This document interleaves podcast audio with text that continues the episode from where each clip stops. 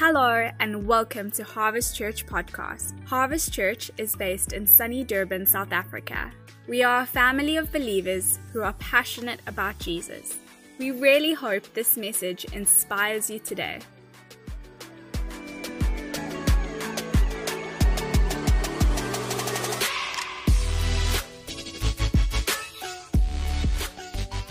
Good morning, Harvest. I'm excited to be here this morning. I just want to give you a backstory to how this happened. Last week, um, Robin and I were sitting where we always do, and George was preaching part two on his whisper. And I leant over to Rob and I said, um, Wow, that message, the significance of his voice, would be a really good follow me. I didn't say anything to George. Um, we drove home in the car, and I said to Robin on the way home, Before the end of this week, George is going to message me and ask me to preach this Sunday. Of course, it could have been that the rugby was on, I'm not sure. but um, we hadn't even got home yet, I don't think. I don't think we'd even had lunch. And George had sent me a message to say, Can you fill the spot for the Sunday? So I have no doubt in my mind that this was a yes, that was a yes to God, not necessarily even to George. And I have no doubt that this message is a message for each one of us. And I, I have myself included in that because every time I speak, I'm speaking to myself as well as all of you because I have so much to learn. The title for this morning is The Significance of His Voice. And the scripture is a very short and easy one a familiar one from Psalm 119, verse 105. Your word is a lamp for my feet and a light on my path. C.S. Lewis was a master storyteller and a profound thinker whose writings have impacted many hearts and lives. He was not just a, a, writer, but he was a theologian, a Christian apologist, a scholar, and he was a university professor at both Oxford and Cambridge. But growing up, I knew him quite simply as a name on a children's book called The Lion, the Witch, and the Wardrobe, which is part of the series of the Chronicles of Narnia. Now, if you're unfamiliar with this series, it's made up of seven books about four siblings, the Pevensie siblings, who are evacuated from London during World War II to escape the bombings, and they find themselves in a big, old, rambling English, cottage, English mansion. One day, while the siblings are playing hide and seek, little Lucy, the youngest of the tribe, hides in a wardrobe. And she discovers that it is a magical wardrobe because by walking through the back of the wardrobe, she enters this magical land of Narnia. Narnia is filled with talking animals and fauns and dryads, and it has been plunged into an eternal winter under the reign of the wicked White Witch. The children embark on a quest to defeat the witch and to bring hope and spring back to Narnia. The hero of the story is the noble lion named Aslan.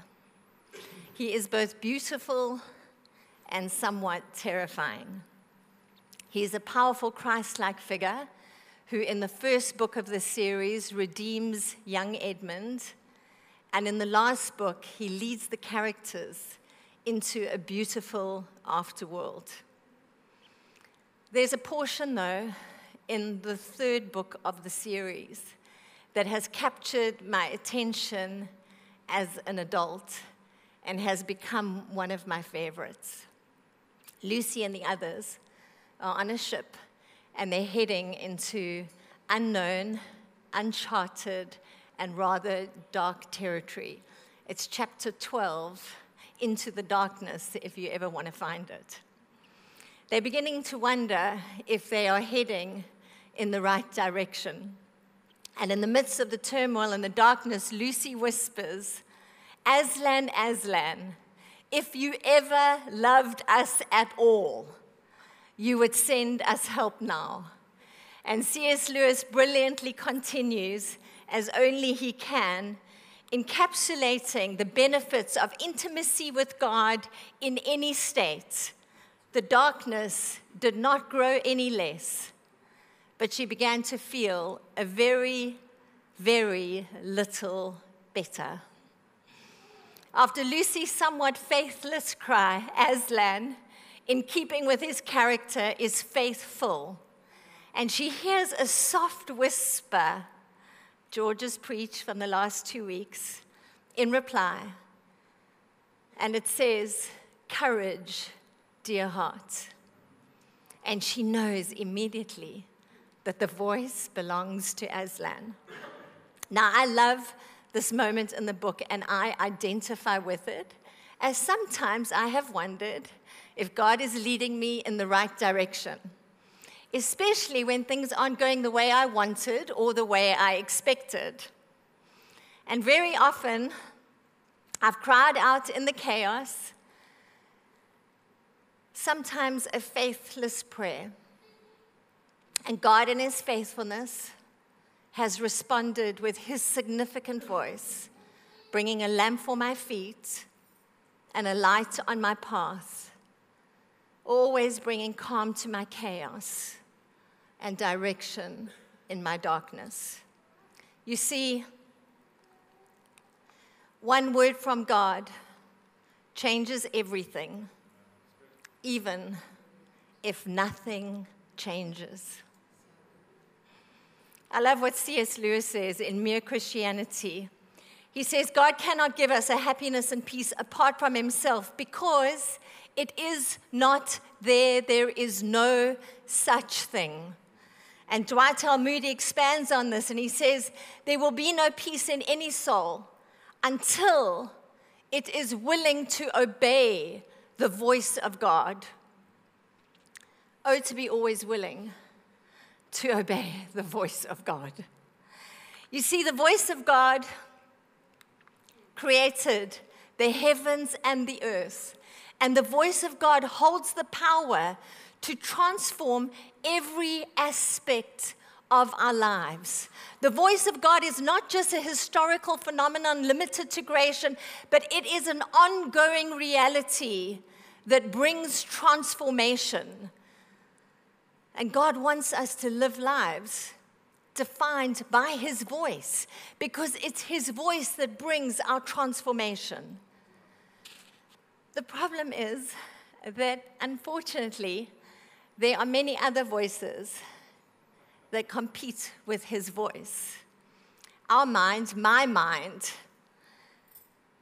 is a chorus of voices that do not always sing in perfect harmony with God's voice.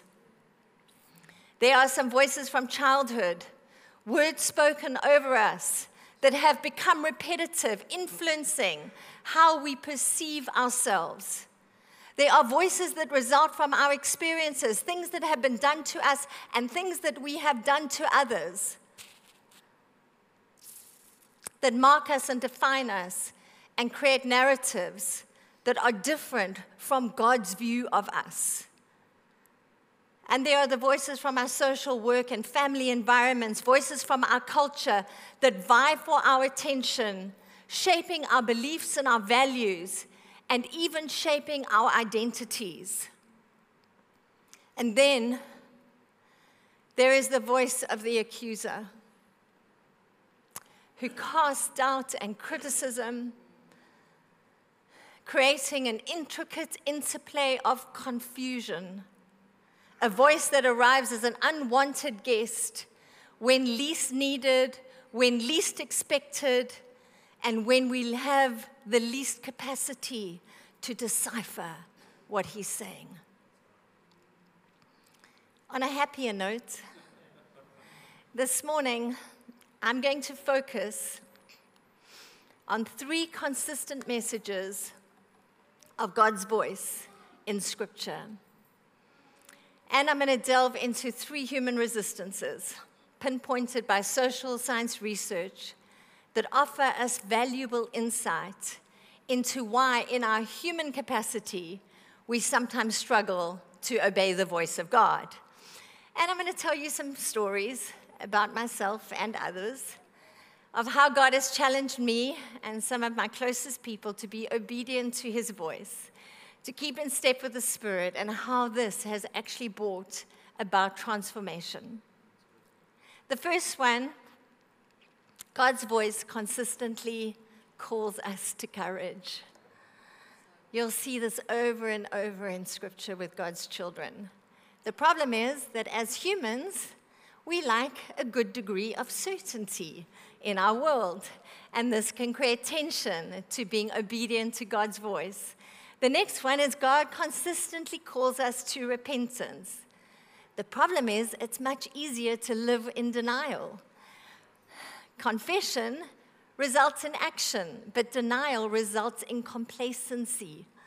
Number three, God's voice continually calls us to intimacy. The problem is that since Adam and Eve, we have this false perception that by being in isolation, it's somewhat safer. So, number one, courage versus our need for certainty. The Bible is full of stories of where he asks his, where God asks his children to do incredibly courageous things without knowing what the ending will look like. Abraham, Moses, Esther, Deborah, Mary, Stephen, Paul, and young Timothy are just a few that were required to show incredible courage. The problem is that humans have an innate need for certainty. In fact, neuroscientists explain that the human brain craves certainty as much as it craves its basic needs, like food and water. In an interesting British study, in an interesting British study, it showed that dealing with uncertainty can actually be more difficult than dealing with bad news. In a fascinating British study, the participants were less stressed when they were told they would receive an electric shock 100% of the time than if they were told that they would receive an electric shock 50% of the time, but not know when that shock was coming. In other words, you and me would rather be shocked 10 times consistently, knowing that it's coming, than five times in the same period of time, but not know where the shock comes. We love certainty.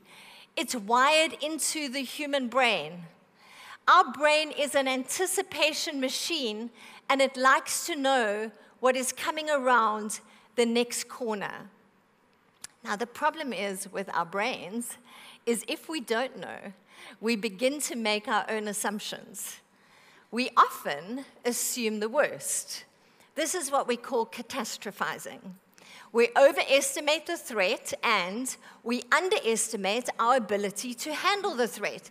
In spite of the fact that if we look back at our lives, we can see that we have experienced many threats and we have managed many threats. Now, I am a textbook example of this. I love the title of the book by the businessman Andy Grove, where he emphasizes the importance of vigilance with the phrase, only the paranoid survive. And Jim Collins in Great by Choice expands on this a little bit, and he talks about something called productive paranoia, something I also enjoy. It refers to a mindset and practice of being highly vigilant, prepared, proactive, anticipating potential risks and challenges, even in times of success and stability. Now, productive paranoia, of course, can be a good thing, but unfortunately, not all paranoia is productive. Most of us have some unproductive paranoia. I have my fair share.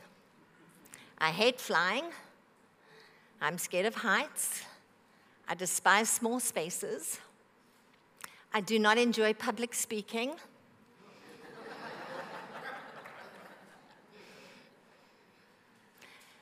and I really don't enjoy vulnerability.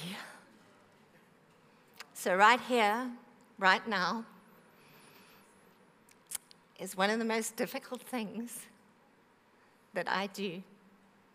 But the thing that I've learned about fear is that fear limits our lives.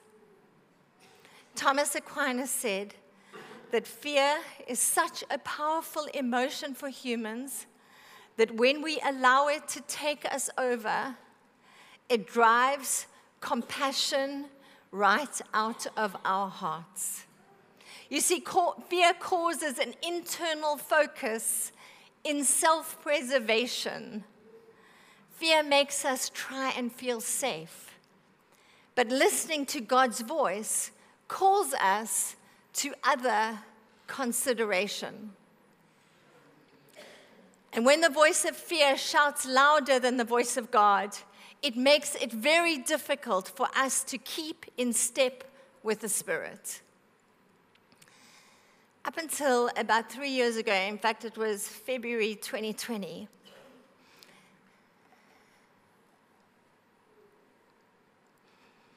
after preaching, I would experience severe anxiety. This reaction is known by different names depending on its intensity. Some call it post preaching stress disorder, there's a name for it. Others call it post sermon depression. At least I wasn't alone. But one evening, after speaking at a Sunday night service, I became completely overwhelmed with an accusatory voice. And like Lucy, I began to wonder if God was leading me in the right direction. I cried out in the darkness, not conversations filled with faith, but negotiations filled with fear.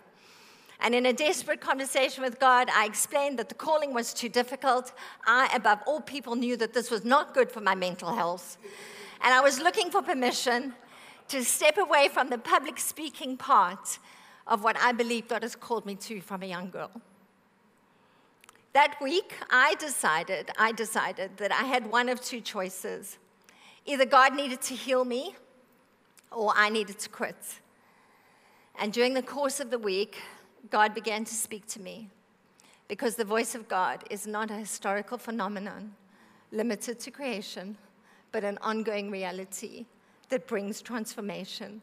And very gently, the Holy Spirit began to lead me into some different options other than my two limited choices of healing and quitting. And Jesus said to me, Perhaps it's time for you to start listening to my voice instead of all the other crazy voices in your head. You see, the voice that you listen to is the voice that defines you. And so I started changing my mind, particularly about what God wanted from me. You see, I realized that God was not asking me for a successful performance, but rather for my consistent obedience. He reminded me that I needed to stop looking and leaning towards my human need for certainty and control, but rather to start leaning towards His voice, calling me to courage to do what wasn't pleasant and what was somewhat uncomfortable. You see, one word from God changes everything, even when nothing changes. And so I have a question for you this morning. Are you choosing your human need for certainty? Or are you leaning towards God's call to courage? Because God has a call on every single person in this room today, and His call generally requires a fair degree of courage. I sense that there's some dreams in some hearts this morning, some callings that maybe as young girls and young boys, God spoke to you. Perhaps it was in another church, in another place. Perhaps it was in your adulthood, but for some reason, you've stayed in the certainty. And God's calling you to step out this morning and to say, I'm determined to fulfill the call that God has on my life for me in this journey, a journey of repentance began, which is number two this morning. And we see this as a consistent theme in Scripture. The problem is that as humans, we prefer to live towards denial. The Greek word for repentance means metanoia, and it simply means a change of mind. I love how Dallas Willard describes it, and he says, Repentance means that you are no longer going your own way, but that you are going God's way. The human resistance to repentance is denial, and it is what we call a defense mechanism when we refuse to acknowledge the objective facts. A young lady that I worked with for several years given me, has given me permission to tell her story in this section of this message. In January 2019, a young lady in her mid 20s arrived for her first counseling session. Like many clients, she wasn't sure what to expect from the session, but she had this deep desire to change something in her life. She was living and working abroad, living what many would call the high life, earning well, living well, but she was not doing well. She explained her love for a good party, having fun, and especially how alcohol was impacting her life. She was an incredibly colorful young lady with bold language and a beautiful heart. Many people are in denial on the extent of their problem as owning a problem requires action, but denying it means that things can stay the same. And as she worked overseas, our meetings were quite sporadic, with large gaps in between. And each time she would come back, she would struggle with the same question Am I really an alcoholic? Now, there's a powerful poem that best describes her journey of stepping out of denial and into repentance and it's called There's a Hole in My Sidewalk. I walk down the road, there's a deep hole in the sidewalk, I fall in. I am lost, I am hopeless, it isn't my fault.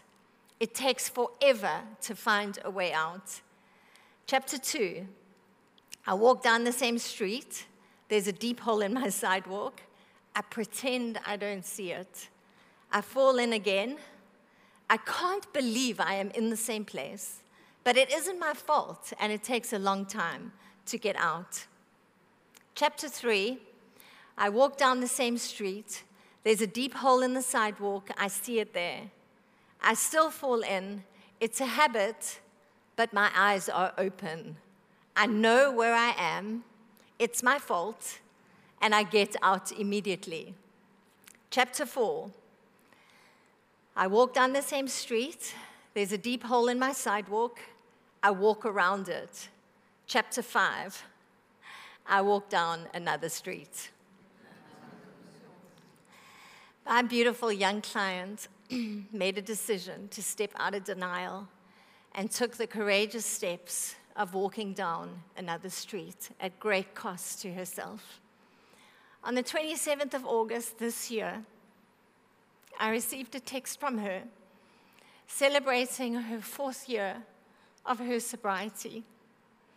She thanked me for my help and added in her message that she would never have been able to do this without a relationship with Jesus. You see, God's voice always calls us to number three intimacy with Him. But before we go there, I just want to spend a moment on this one. Are you leaning towards denial? In any aspect of your life? And do you need to take a moment this morning and start walking down another street? Since Adam and Eve hid in the Garden of Eden, humans have shown a tendency for hiding. Hiding gives us this false sense of security. If I hide away, no one can hurt me. The more I walk with people and spend time with people, and the more I spend time with myself, the more I realize that one of the major causes of our isolation is this thing called shame.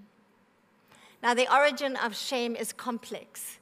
It can be trauma, judgment, criticism, rejection, but the one thing I think I know about shame is that shame is universal in some shape or form. Shame is the painful feeling of believing that we are somehow flawed and therefore unworthy of love, of belonging, and of connection. Shame drives us into hiding, and hiding deepens our pain. Shame keeps us separated and prevents intimacy and vulnerability with God and with others. Shame says there's something wrong with me. I will never be good enough. Shame limits our goals, our hopes, our dreams, our motivations, and it destroys our self belief. Shame defines the way that we see ourselves and our potential. It wraps around us like an invisible cloak and forces us to find other ways to cope with numbing, defensiveness, dissociation, hiding. The problem with shame is it becomes more powerful by being unspeakable. And the trouble with shame is it sends us into hiding and prevents the very thing that we need to heal our shame. Like Adam and Eve, shame even causes us to hide from the presence of God. And if the accuser can send us into isolation, he can render us useless for the kingdom. But what did God do when Adam and Eve went into hiding? He came looking for them. Where are you? He said, not because he didn't know where they were, but because he wanted them to know that he was looking for them. Jesus is looking for you. Where are you? He says. Come to me. I'm coming to find you. I want to invite you into an intimate relationship with me, a relationship that requires no hiding of any event that has been done to you or that you've done to anyone else, because with the cross, He paid for it all so that we can walk free from our shame and walk in relationship with Him with nothing hidden. Don't let your shame keep you away from people or from Him this morning. I remember the day shame entered my life. I remember what it felt like. And I'm familiar with its feeling now.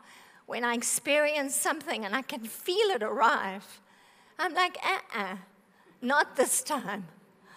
I carried you too long. I will not live with you today. See, the Holy Spirit calls us out to be fully seen, to be fully known, to be fully healed by the love of Jesus. It is His great compassion for us that heals our shame.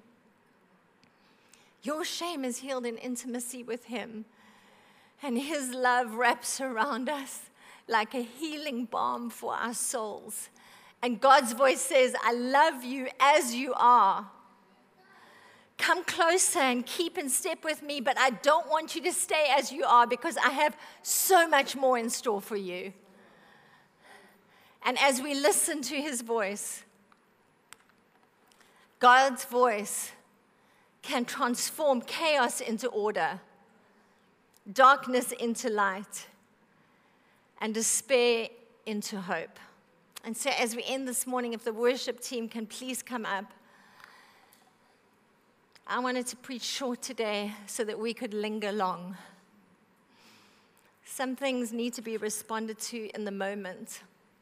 And as I was preparing this for harvest, I, I, preached it at a different church, but as I was preparing for you, I literally had pictures in my mind of people that needed to deal with a few things this morning. And so I want to make sure that we have an opportunity for that. Some of you are here this morning, and I've touched on it, but God has called you to do something incredibly courageous. But you've been a little bit complacent because of your need for certainty.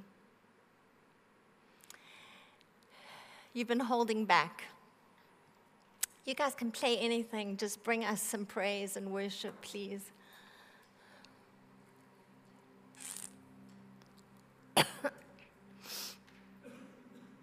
Perhaps you've been a bit like me and you've been confused between the difference between success and obedience. And you've realized maybe that it's actually time to surrender. God is not asking you to be successful, He is asking you to be obedient. And actually, it's in uncertainty that faith begins. So if, you, that's, if that's you this morning with every head bowed and every eye closed, if you would like to say to Jesus, I'm ready to step forward and be obedient to your call to courage and do that thing that I've resisted for so long for various reasons. I want to give you a moment this morning to just glance up at me. I just want to make eye contact with you. Just want to see you, just as a moment of commitment. I see you all over. I see you, I see you, I see you, I see you. I see you, so many. I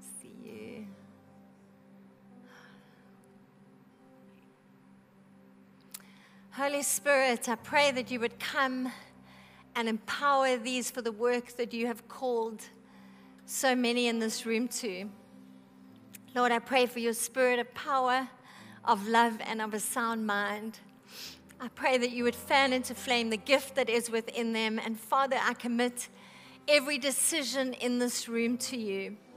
Enable, empower, and equip. And Father, give them wisdom as they walk out your calling and courage, the David courage that was able to go at Goliath because he knew that his God had called him. Now, some of you this morning have identified with my story of my client. And this morning, you need to name your giant that you are fighting and your area of struggle. I don't think that God can heal what we deny. I'm not sure. My theology might be wrong. And maybe it's not an addiction, but it's a bad habit and a cyclical pattern that you're stuck in. And this morning, as I was teaching, you knew that this wasn't God's best for you. You thought about it, you had a picture of it, and you knew that it was time to change, to take some different steps and go down a different road. So, if, if, if, that's you this morning and you would like to make a commitment this morning to name it and change it, would you just take a moment and look up at me? I'm not going to draw attention to you, I'm not going to single you out in any way. But if you'll just take a glance at me, I want to pray for you.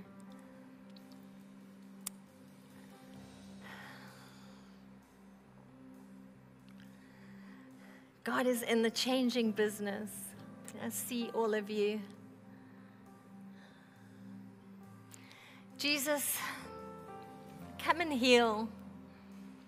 Father, I know that there's a deep thing that drives this type of behavior. And Holy Spirit, I pray that right now you will do in a moment that months of counseling can't do. Fill with your peace and your power and your strength, Holy Spirit. I pray that there would be a significant deposit right now of disdain for the things that are not of you and a joy for the things of you. Father, I pray for a deposit of self control and that your Holy Spirit would lead and guide into every good and healthy choice and habit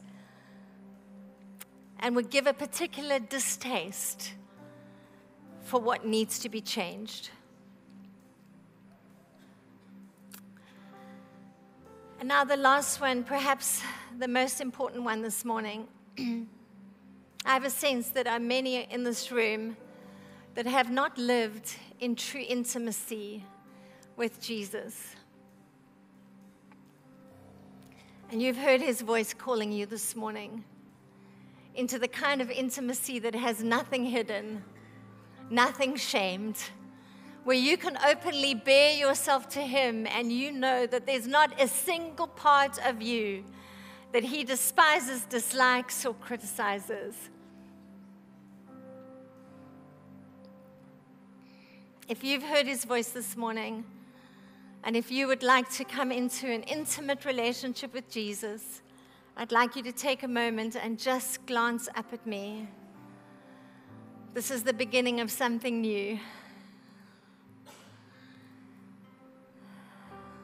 I see you. I see you.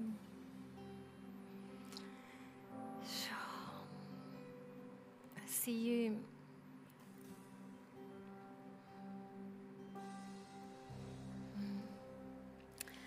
Jesus, I thank you for so many open hearts this morning. And Lord, we celebrate a new beginning today, a fresh start. And I pray that today marks something brand new. Where each one here understands what it means just to be with you and sit with you with no shame. And Jesus, in your name, I remove the mark that shame has placed on these lives that has made them feel different, not good enough, not worth it, that has made them feel left out, not worthy of coming into the place of intimacy with you. And Father, I pray for those particular memories, things that happened in rooms, that you just come now and you touch and heal that memory and Father, we receive your word that you love us, that we are your beloved, and nothing can take that, any, that away from us. And I sense this morning, right now, that there are some of you that need to forgive yourselves for something that you did long ago, or maybe even as recent as last week. Jesus died so that you are forgiven and you do not have to hold any shame. And I just want you to take a moment to be gracious to yourself and to thank Jesus for his forgiveness, that you are clean and pure, and that your slate is clean and pure. We thank you, Jesus, for that. In Jesus' name. Amen.